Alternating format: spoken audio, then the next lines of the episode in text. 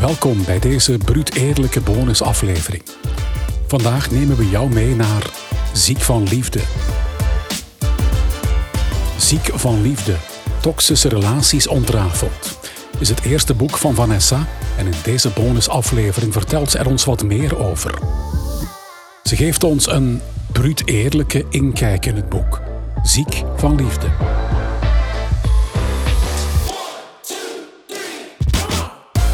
Hallo iedereen, ik ben Anne en in deze eerste bonusaflevering draaien we de rollen om en ben ik de bruut eerlijke host.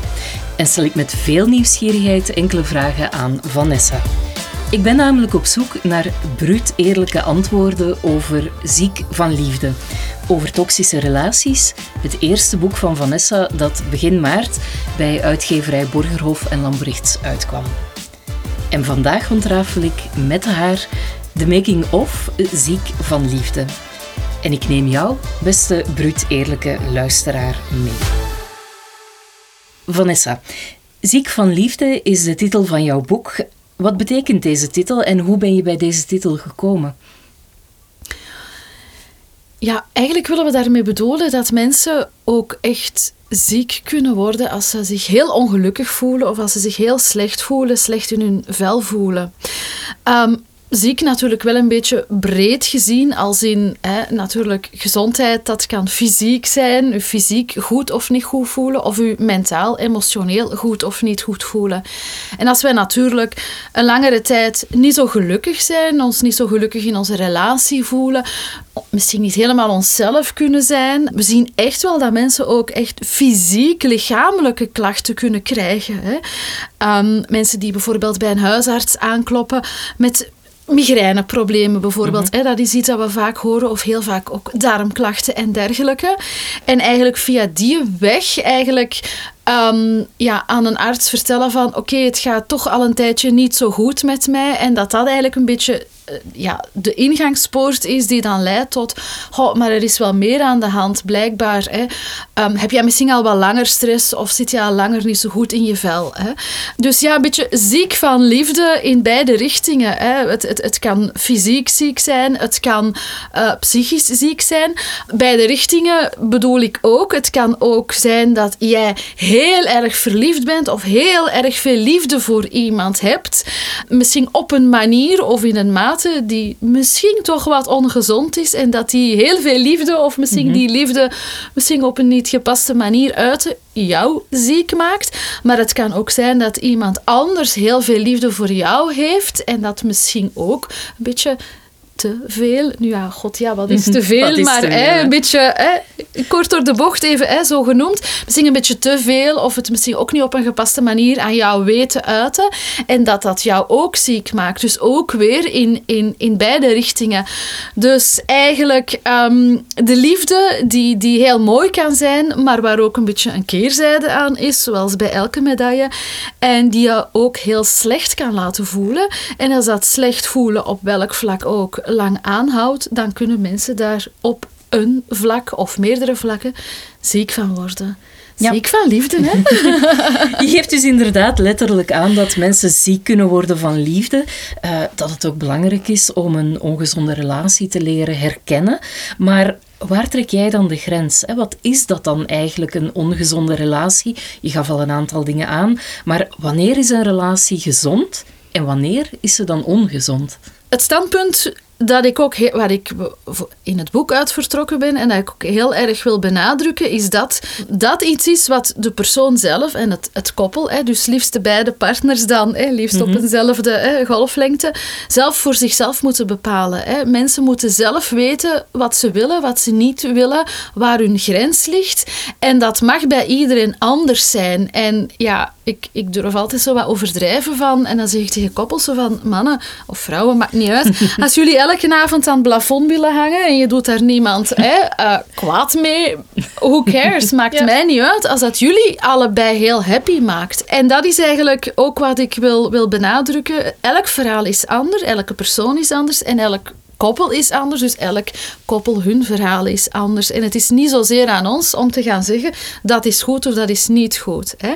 Maar wel aan de twee personen in de relatie zelf. En zij zouden dan beide een beetje moeten gaan kijken van wat wil ik, wat heb ik nodig, wat heb ik nodig in een relatie, wat heb ik nodig van een partner om, om mij gelukkig te voelen, wat heb ik ook algemeen in het leven wat nodig, wat zijn mijn behoeften. En stel dat, we moeten natuurlijk een beetje realistisch zijn, maar stel dat toch een wat langere tijd uh, heel veel van jouw behoeften niet vervuld worden en je hebt ook zelf al wat gekeken van wat kan ik daaraan doen om mhm. dat toch maar meer mogelijk te maken. Je hebt daarover ook al gecommuniceerd met de partner van, god ja, misschien kan jij mij ook wat tegemoetkomen in een aantal dingen. Maar daar komt geen verandering of in, of althans niet genoeg verandering, mhm. hè, waardoor dat je niet happy, ongelukkig blijft, omdat toch die voor jou ja, belangrijke behoeften niet voldaan worden, dan denk ik kom je inderdaad in een situatie die we ongezond kunnen noemen. Hetzelfde ook weer aan de andere kant. Stel dat jouw partner een aantal behoeften heeft en jij merkt dat je echt te hard of te, ja, zo te fel of te veel of te lang jouw eigen grens moet overgaan. Iets wat voor jou comfortabel en veilig voelt, eigenlijk moet overgaan om aan die behoeften van de partner te voldoen. Als, als je dat te veel moet doen, dan zitten we ook in dat, dat stuk dat we zeggen van oké, dat, is, dat is niet meer gezond. Hè. Dus ofwel is er bij jou, um, ja, zijn er bij u een beetje gaps, gaten zo van onvervulde behoeftes.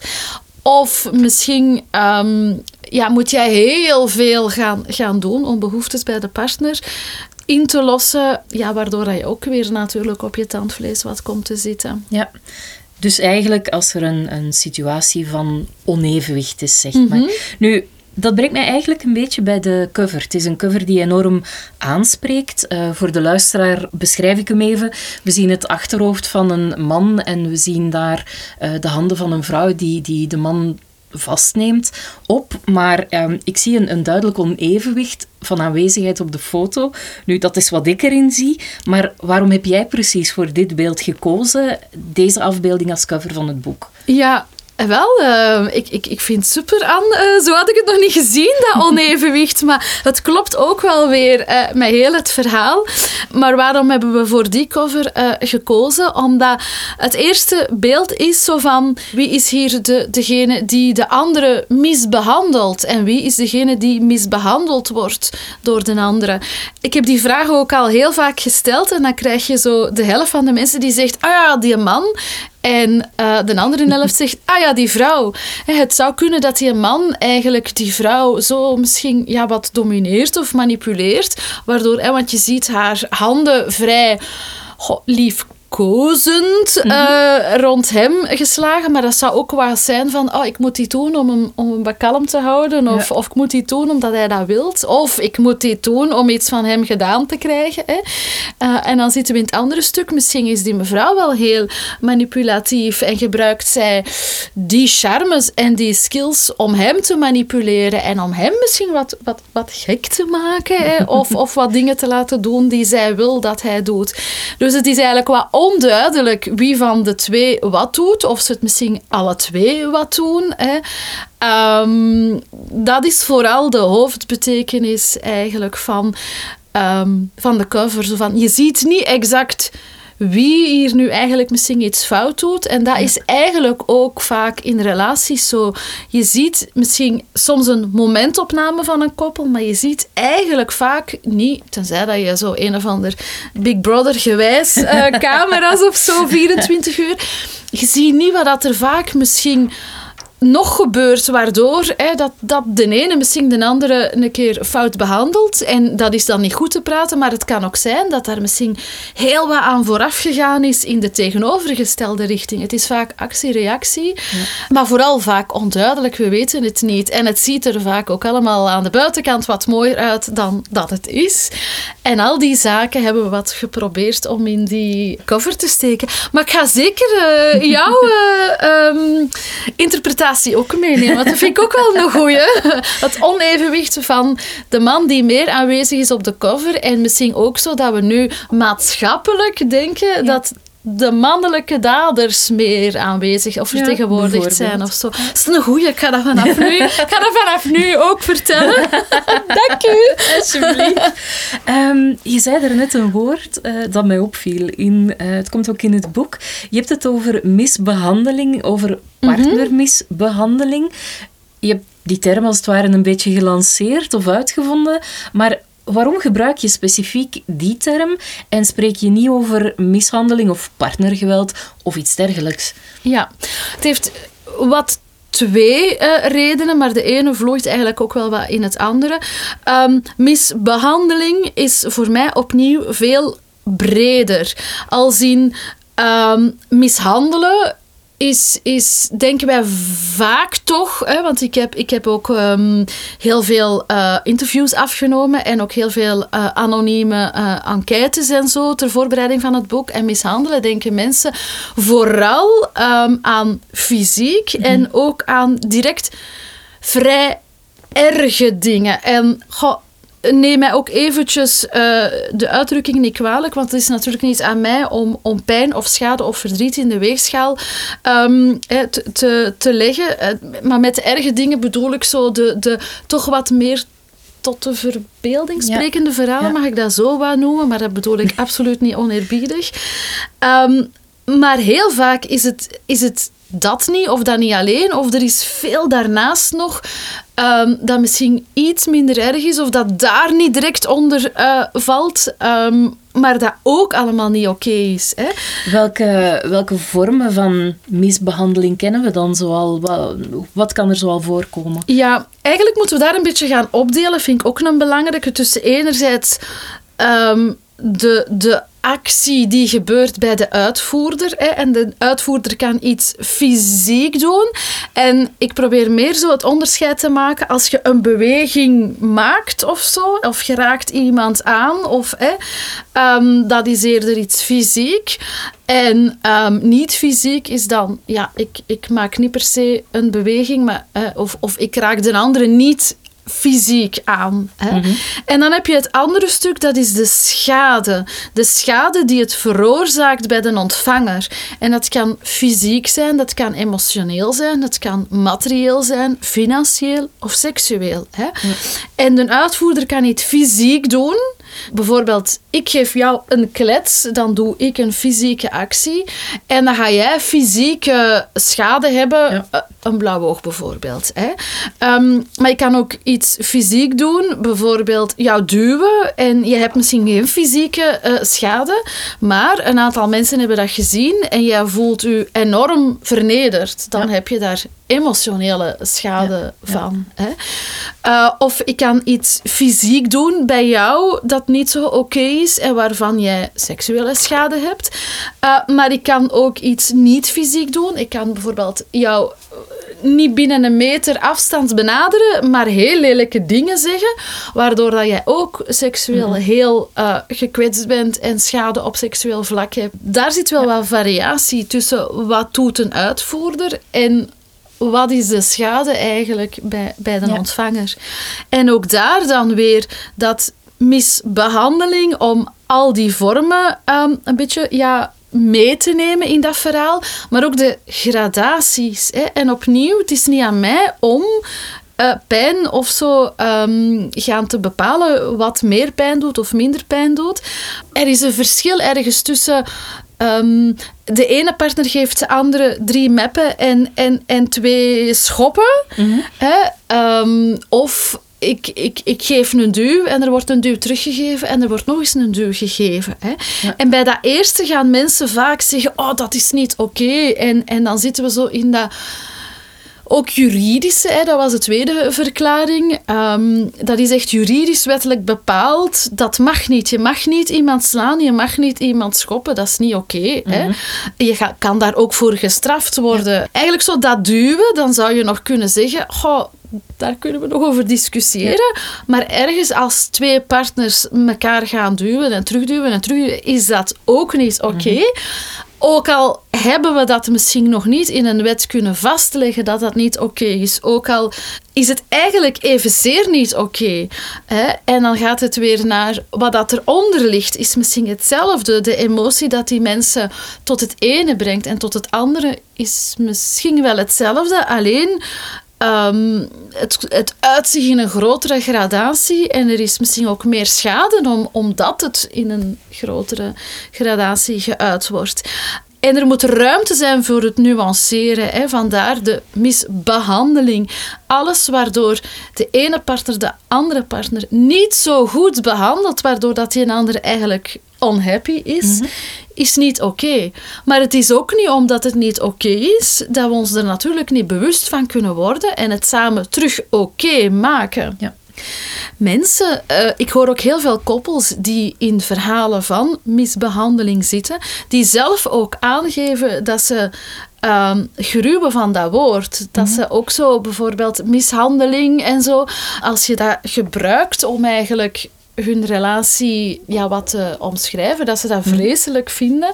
En dat ze eigenlijk wel blij zijn dat er wat genuanceerdere termen, in plaats van die heel zwaarwichtige termen, omdat ja, het is niet omdat mensen elkaar slecht behandelen dat ze elkaar niet meer graag zien, natuurlijk. En zeker en vast mogen we die misbehandeling niet, niet, niet goedkeuren. Hè. Um, maar aan de andere kant, dan het heel sterk en zwaar afkeuren betekent ergens ook dat we hun liefde voor elkaar en hun relatie en ergens ook zo het vechten voor hun liefde en het vechten voor hun mhm. relatie afkeuren. En misschien mogen we dat niet doen. Moeten we wel zeggen, de manier waarop dat jullie dat doen is niet zo oké. ja, dus vandaar uh, toch wel de, ja, de nuance. Ik kan net zeggen, er moet wat uh, ruimte voor nuance zijn. Ja. Zeg nog iets wat mij opvalt. Uh, als ik door het boek blader, dan valt mij bij de layout in het boek ook op dat alles in grijstinten is. En ja, dat geeft mij toch een beetje het idee dat ook dat niet zomaar was. Klopt dat? Dat klopt zeker. De cover is eigenlijk heel kleurrijk en heel... Ja, er staat heel veel op zo. Hè. In de rest van het boek is er echt voor eenvoud gekozen en voor alles in, in grijstinten. Net omdat dat ook de filosofie, heel de visie is van stop met dat zwart-wit denken, maar denk in grijstinten. Stop met te zeggen van dat is oké en dat is niet oké. En jij bent fout en jij bent juist en jij bent dader en jij bent slachtoffer. En dat is een goede relatie en dat is een slecht. En dat is een goed koppel en dat is een slecht koppel. Nee, laat ons gewoon kijken naar verhaal per verhaal en elk verhaal is anders en laat ons er gewoon weer die nuance, die gradatie en in plaats van er is wit en er is zwart, een beetje proberen te kijken van er zijn ongelooflijk veel grijstinten. En dat kan ook wat van het ene is wat donkerder of wat lichter uh, worden of, of wat in elkaar uh, vloeien. Um, um, het thema van het boek. Je kan er enorm enthousiast over vertellen, zoveel mag duidelijk zijn. Voor de mensen die jou nog niet zo goed kennen, uh, ligt het thema van dit boek ook in lijn met jouw eigen professionele achtergrond en jouw andere professionele bezigheden? Ja, zeker en vast. Um, ik, ben, ik ben relatietherapeut en seksuoloog. Hè, dus ik um, begeleid al heel veel jaren uh, koppels in mijn eigen praktijk. Uh, maar misschien iets minder bekend is dat ik ook criminoloog van opleiding ben. En mhm. natuurlijk daar ook wel een heel uh, verleden heb. En dus eigenlijk ook wel heel vooral aan, het, aan de daderkant, hè, wel wat in um, het gevangeniswezen ook bewogen heb. En daar ook heel veel gesprekken heb uh, gehad, verhalen heb mogen aanhoren. Um, dat dan een beetje gekoppeld met alle verhalen die ik in de praktijk uh, heb mogen aanhoren, um, geeft mij zeker wel een vrij brede kijk op een beetje alle kanten, alle facetten uh, van de thematiek. Dus uh, het sluit zeker en vast um, ja, aan bij wat ik, wat ik doe in, in... Ja, hoe zeg je dat? Om mijn boterham te verdienen. Liefst, hè? Ja. nu, um, was er een specifieke reden verder nog om over dit ja, toch moeilijke thema te schrijven. Mhm. Hoe ben je hier nu echt specifiek toegekomen? Ja, um, dat is denk ik, dan zitten we februari 20, februari, maart 2022. Hè. Um, kwam er uh, een vraag van de uitgeverij. En um, ja, of ik eventueel interesse had om eens te praten over het schrijven van een boek voor hen. Hè. En ik wou al super lang een boek schrijven, maar dat schrijven is één ding, maar zo heel het organisatorische en marketing en mensen die mij kennen weten dat dat helemaal niks voor mij is. Dus ik dacht, of, of zo gaan leuren met je, met je script om dat verkopen. Allee, dat is allemaal mijn ding niet. Dus, eh, maar ja, je moet dat wel doen als je een boek... Dus ja, oké, dus dat blijft dan jaren eh, gewoon in je hoofd. Hè, zo van, ah, een boek schrijven, een boek schrijven. En ineens kwam daar een, een mailtje met de vraag. En ik dacht, wow, die zijn hier aan het zeveren. hè. En ik stuurde dan zo eigenlijk nog wel een beetje een terug. Zo van, ehm, ja... ehm, ja, als jullie dat willen, dan moet je maar eens naar de praktijk komen eh, voor een koffie en dan kunnen we daar verder over praten. En ineens mailde die terug van, ah ja, morgen of overmorgen, ik weet het niet, maar echt zo supersnel eh komen we. Hoe laat past het? En ik dacht, woe, die menen dat. en die zijn dan echt gekomen. En eh, dat was eigenlijk een hele... Dat was dan de, de hoofduitgever, of uitgeefster, ik weet niet hoe dat je dat moet... eh nee, dat moet niet meer, hè. Nee. Het vervrouwelijken van. Hè. Ehm, en dat was een hele fijne babbel, maar initieel was de vraag om een boek te schrijven over gaslighting. Omdat ze het idee hadden dat er wat op de Vlaamse markt ehm, eigenlijk wel, wel, wel nood was en wel wat plek voor zo'n boek. En toen zei ik van, ja, ik ben mee, maar het klopt niet met hoe dat ik naar die thematiek kijk, omdat ik net heel erg ben van, dat is breed en zo moet je het ook bekijken. hè. Gaslighting is één, eigenlijk heel klein onderdeeltje. Ehm, en als ik een boek schrijf, wil ik eigenlijk het, het, het juist en de juiste verhoudingen eh, schetsen. En kan een onderdeel daarvan gaslighting zijn. Maar dat is nu ook niet het stukje dat zo direct in elke rela allee, toxische relatie voorkomt. Maar dat is gewoon een term die ergens weer is opgepikt en dan weer heel trendy is geworden. En ja, ook weer iedereen die mij kent weet dat ik daar zo altijd een hekel aan heb. Dus het moest juist zijn, de juiste verhoudingen. Hè. En dat kon daar zeker, en het is ook een, een, een aanzienlijk onderdeel in het boek geworden, maar dan klopte het. Hè. Ehm, en ik heb dat dan uitgelegd en zat er zoiets van, ja, allee, ehm, inderdaad, als je het zo voorstelt, we zijn helemaal mee, goed. Uh, dus het thema is wat, allee, of het onderwerp is aangepast en ik kreeg eigenlijk ja, redelijk tot volledig carte blanche voor de rest. En dan, ehm, dan zijn we er, er, erin gevlogen. Ehm, en ze vertelde dat ze bij mij terecht waren gekomen. Ehm, dus die eh, hoofduitgeefster, hè. Oh, dat klinkt eigenlijk niet, hè? Zo, nee. het is een beetje een raar nee, woord. ja, hè. Ik snap wat Ehm, je bedoelt, maar het klinkt raar. ja, ja, ik ben zo aan het denken, hoe kun je dat nog... Maar ja, bon. Hè. Dus de verantwoordelijke eh, voor dat segment ehm, in de uitgeverij ehm, had op een ehm, teammeeting gezegd van, kijk, ik wil graag daar een boek over. Ehm, ik ben een beetje op zoek naar wie dat bij de thematiek zou passen, maar ik dat is wel een gevoelig onderwerp en ik wil wel heel graag dat het vlot en eigenlijk zo voor iedereen behapbaar wordt geschreven. En blijkbaar was daar dan een andere collega die zei, ah, ik ken iemand. hè, want ik deed al wel regelmatig zo interviews en een keer stukjes in de media. Ehm, en ja, ik heb altijd geprobeerd om alles te benoemen zoals het eh, is. Hè. Brut heerlijk. Vandaar is nadien die titel ook nog ontstaan. Maar ehm, ja, ik noemde het vroeger altijd, ik wil graag wetenschap brengen op een flairwijze. En dat bedoel Ja. ik dan alleen maar eh, positief. Maar zo ehm, dat je het juist brengt. Op een juiste manier, maar wel dat gewoon iedereen het kan begrijpen. En daarmee bedoel ik niet dat mensen dom zijn. Maar als je mij iets over een computer vertelt, dan snap ik dat ook niet. Maar ik ga dan, terwijl dat, dat wel interessant is om te weten, ook wel afhaken om, omdat omdat ik het misschien niet helemaal boeiend verteld vind, of ik snap het niet omdat het te moeilijk is, en dan haak je af. Hè. Als ik s'avonds een boek wil lezen, dan wil ik bijvoorbeeld ook dat dat vlot leest. En dan ga ik inderdaad al eens sneller in mijn bed de flair lezen dan een zwaar geschreven. Hè. Dus tuurlijk. ik, ik wil het wou het en wil het nog steeds inhoudelijk juist, wetenschappelijk correct, maar het mag wel luchtig verteld worden. En er mag ook wel eens een kwinkslag en een mop in, in zitten. En er mag ook graag kritisch gekeken worden, maar het moet ook wel allemaal heel respectvol blijven.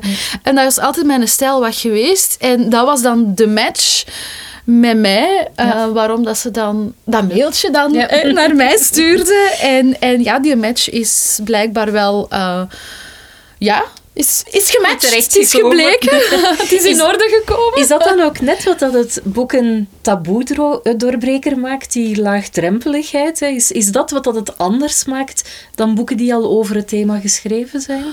Ehm, de laagdrempeligheid, maar ik denk ook vooral, ehm, dat was mijn bedoeling en ik heb dat toch ook in feedback van mensen al gekregen. Vooral het zo afstappen van dat zwart-wit denken, het afstappen van dader-slachtoffer, ook het afstappen van, oh dat is een toxische relatie, je moet daar weg. Zo een beetje, we stappen daar vanaf en we geven ook ruimte voor. Oh, misschien willen die twee mensen samen nog wel uitzoeken of dat ze hun relatie niet terug gezond kunnen maken en wel heel gezond en gelukkig alle twee nog verder leven. Misschien is er ook niet één dader en één slachtoffer, maar zijn dat twee mensen die wat op de verkeerde knoppen bij elkaar duwen. En zo dat durven uitspreken. En pas op, ik heb sommige momenten ook wel een beetje...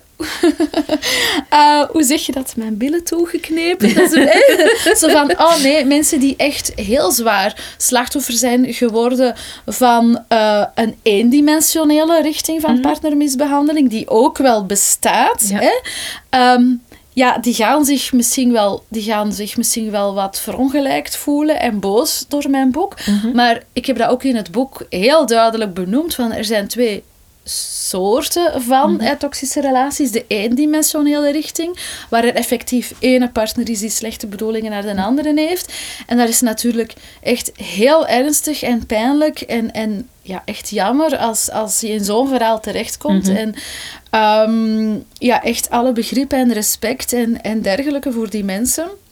Maar in die tweedimensionele richting, daar kun je niet zo van dader-slachtoffer spreken. Daar moet je gaan kijken van, oké, waarom reageren die twee mensen zo op elkaar? En als ik zie, zowel ja, in officiële cijfers, maar die we natuurlijk allemaal wel moeten met een korrel zout nemen, want er is echt een zware onderrapportering. Eh, maar als ik ook zie naar, naar de mensen bij mij in de praktijk, en, en ik, ik, ik zie ook wat eh, anoniem onderzoek en zo, dan gaat het over 9 van de 10 verhalen over die tweedimensionele richting. Ja. Maar die eendimensionele is natuurlijk, ook weer met alle respect, hè, maar dat zijn vaak wel de heel ernstige en tot de verbeelding sprekende verhalen Ja. die de media halen. Ja, precies. Jammer Ja. genoeg. Hè? Uh, maar eigenlijk wordt er, is er dan een overweergave van 1 op 10 Mhm. en een onderweergave van 9 op 10. Maar we gaan allemaal die 9 van de, die 9 van de, die 90 procent hè, ook zo beoordelen. Ja. als, als die een 1 op 10. Ja. Hè. En beide vragen een totaal andere benadering. En ik denk, ja, ook weer die grijstinten, dat is heel belangrijk dat we daar ook ruimte voor, Ja. voor laten. Die feedback die je zelf al eh, kreeg. Ik heb enkele recensies over jouw boek erbij genomen. Oh. Eh, ik zou die graag eens met jou overlopen, goed? Ja? Oké, let's do this. Ik kan ze natuurlijk niet allemaal voorlezen, maar eh, eentje die mij opviel was deze. Ik heb, een, ik heb mijn deel van toxiciteit in relaties wel gehad. Het doet mij heel veel deugd om dit dan ook eens op papier te zien. Wat doet dat met jou om zoiets te horen? Ja, dat is natuurlijk wel een heel fijn gevoel. Daarvoor doe je het. Dat is inderdaad erkenning voor, oké, ehm, ik, ik heb hier inderdaad iets durven zeggen of neerschrijven, eh, wat misschien veel mensen niet durven zeggen. Ehm, en ik ben eh, eigenlijk altijd wel zo wat geweest, maar meestal levert mij dat altijd miserie op en zo. Ehm, als ik dan weer degene ben die toch iets uitspreekt. Zo, hè. Ehm, en het is heel fijn dat ik dat professioneel nu ook wel voor, voor goede, mooie, helpende dingen kan inzetten. Ook weer denk ik, ik hoop toch, hè, en als dat niet zo zijn, dan zou ik graag hebben dat de mensen mij daarover zeker op aanspreken, maar toch nog altijd op een respectvolle manier, denk ik. Hè, een evenwichtige manier, maar het wel durven zeggen zoals het is. Ja. Ehm, dus dat is een fijne reactie. Nog eentje. Ja? Eh, Het gebeurt zoveel meer dan je denkt, maar eens je het beseft en het patroon doorhebt, zie je er dwars doorheen. Ziek van liefde staat boordevol red lights en inzichten lezen. Dus een beetje daarbij aansluitend ook deze. Uh, soms blijft een boek serieus aan de ribben plakken, zoals Ziek van Liefde, dat leest als een trein met hetzelfde verpletterende potentieel. Hopelijk kan het heel wat ogen openen bij plegers en slachtoffers. Daar een gedachte bij? Ja, ook weer... Um, ja, heel het boek en het opzet en, en alles moest ook heel erg Vanessa zijn natuurlijk. Mhm. En mijn stijl, ik kom natuurlijk uit de oplossingsgerichte psychotherapie. Dus het is heel typisch voor ons dat wij ook wel graag dat is ook iets bij mij in mijn begeleidingsgesprekken in de praktijk. Ik wil ook echt, als mensen buiten stappen, dat ze echt iets hebben waar dat ze mee aan de slag kunnen. Mhm. Al is het maar even nadenken over iets of, of een keer een aantal vragen voor zichzelf in alle rust beantwoorden. En dat moest voor mij met het boek ook. Dat mensen niet gewoon lezen en zo van, ah ja, ik heb nu een boek gelezen, maar concreet met dingen aan de slag kunnen. Dus mhm. vandaar ook echt wel adviezen, tips, soms opsommingen van kenmerken. Ehm, ja, heel veel voorbeelden, casussen, maar ook echt concrete tools die ze kunnen toepassen. Ja. Ehm, om ook een beetje voor zichzelf te ontdekken heb ik misschien een toxische relatie? Uh, of wat wil ik? Of wat is voor mij een grens? Wat is voor mij gezond, niet gezond? Ja. Dat ze zoiets ja, kunnen doen, concreet. Ehm, over die, uh, die stijl van het boek en jouw specifieke schrijfstijl lees ik ook een paar dingen over. Zo gaaf, Vanessa, en zo herkenbaar. Zo herinner ik mij jou, blijkbaar iemand die je van langer kent. Geen flauw afkooksel van iets. En dan deze, ik zit nog maar aan pagina 15 en ik heb al luid op gelachen. Dat is iets wat je daar straks zei, dat je mhm. wel graag zou uh, willen. Ik herken jou zo hard in jouw schrijfstijl. Vreed tof. En dan nog eentje. Ik vind dit boek echt goed en vlot geschreven. En tenminste in mensentaal. Het is precies of je hier aan tafel jouw verhaal zit te doen. Wat vind je daarvan? Je hebt het daar juist al een klein beetje aangegeven. Ja, dat zijn reacties die ik heel vaak heb gekregen. Ook ja, natuurlijk van mensen die mij wat kennen, die zo zeggen van ja, ik hoor u dat zo zeggen of ik hoor u dat zo vertellen. En dan denk ik van ja, missie geslaagd. ja, top. Er is ook feedback van uh, alle kanten, genders en leeftijden. En uh, zo heb ik er nog eentje. Op jouw leeftijd zo'n wijze praat vertellen over partnerrelaties. Wat een klare kijk. Ik hoop dat veel vakgenoten het boek lezen en toepassen. En dat is dan van een uh, eh, 70-jarige fan. Dat is echt wel top, hè? ja, dat is tof. Inderdaad. Nu, ik kan er nog veel meer voor lezen, maar deze laatste was wel een erg mooie om mee af te sluiten. En misschien moet de geïntegreerde en de nieuwsgierige luisteraar gewoon jouw boek open en dit zelf lezen en beoordelen. Hè? Mhm. Eh, waar kunnen ze het vinden?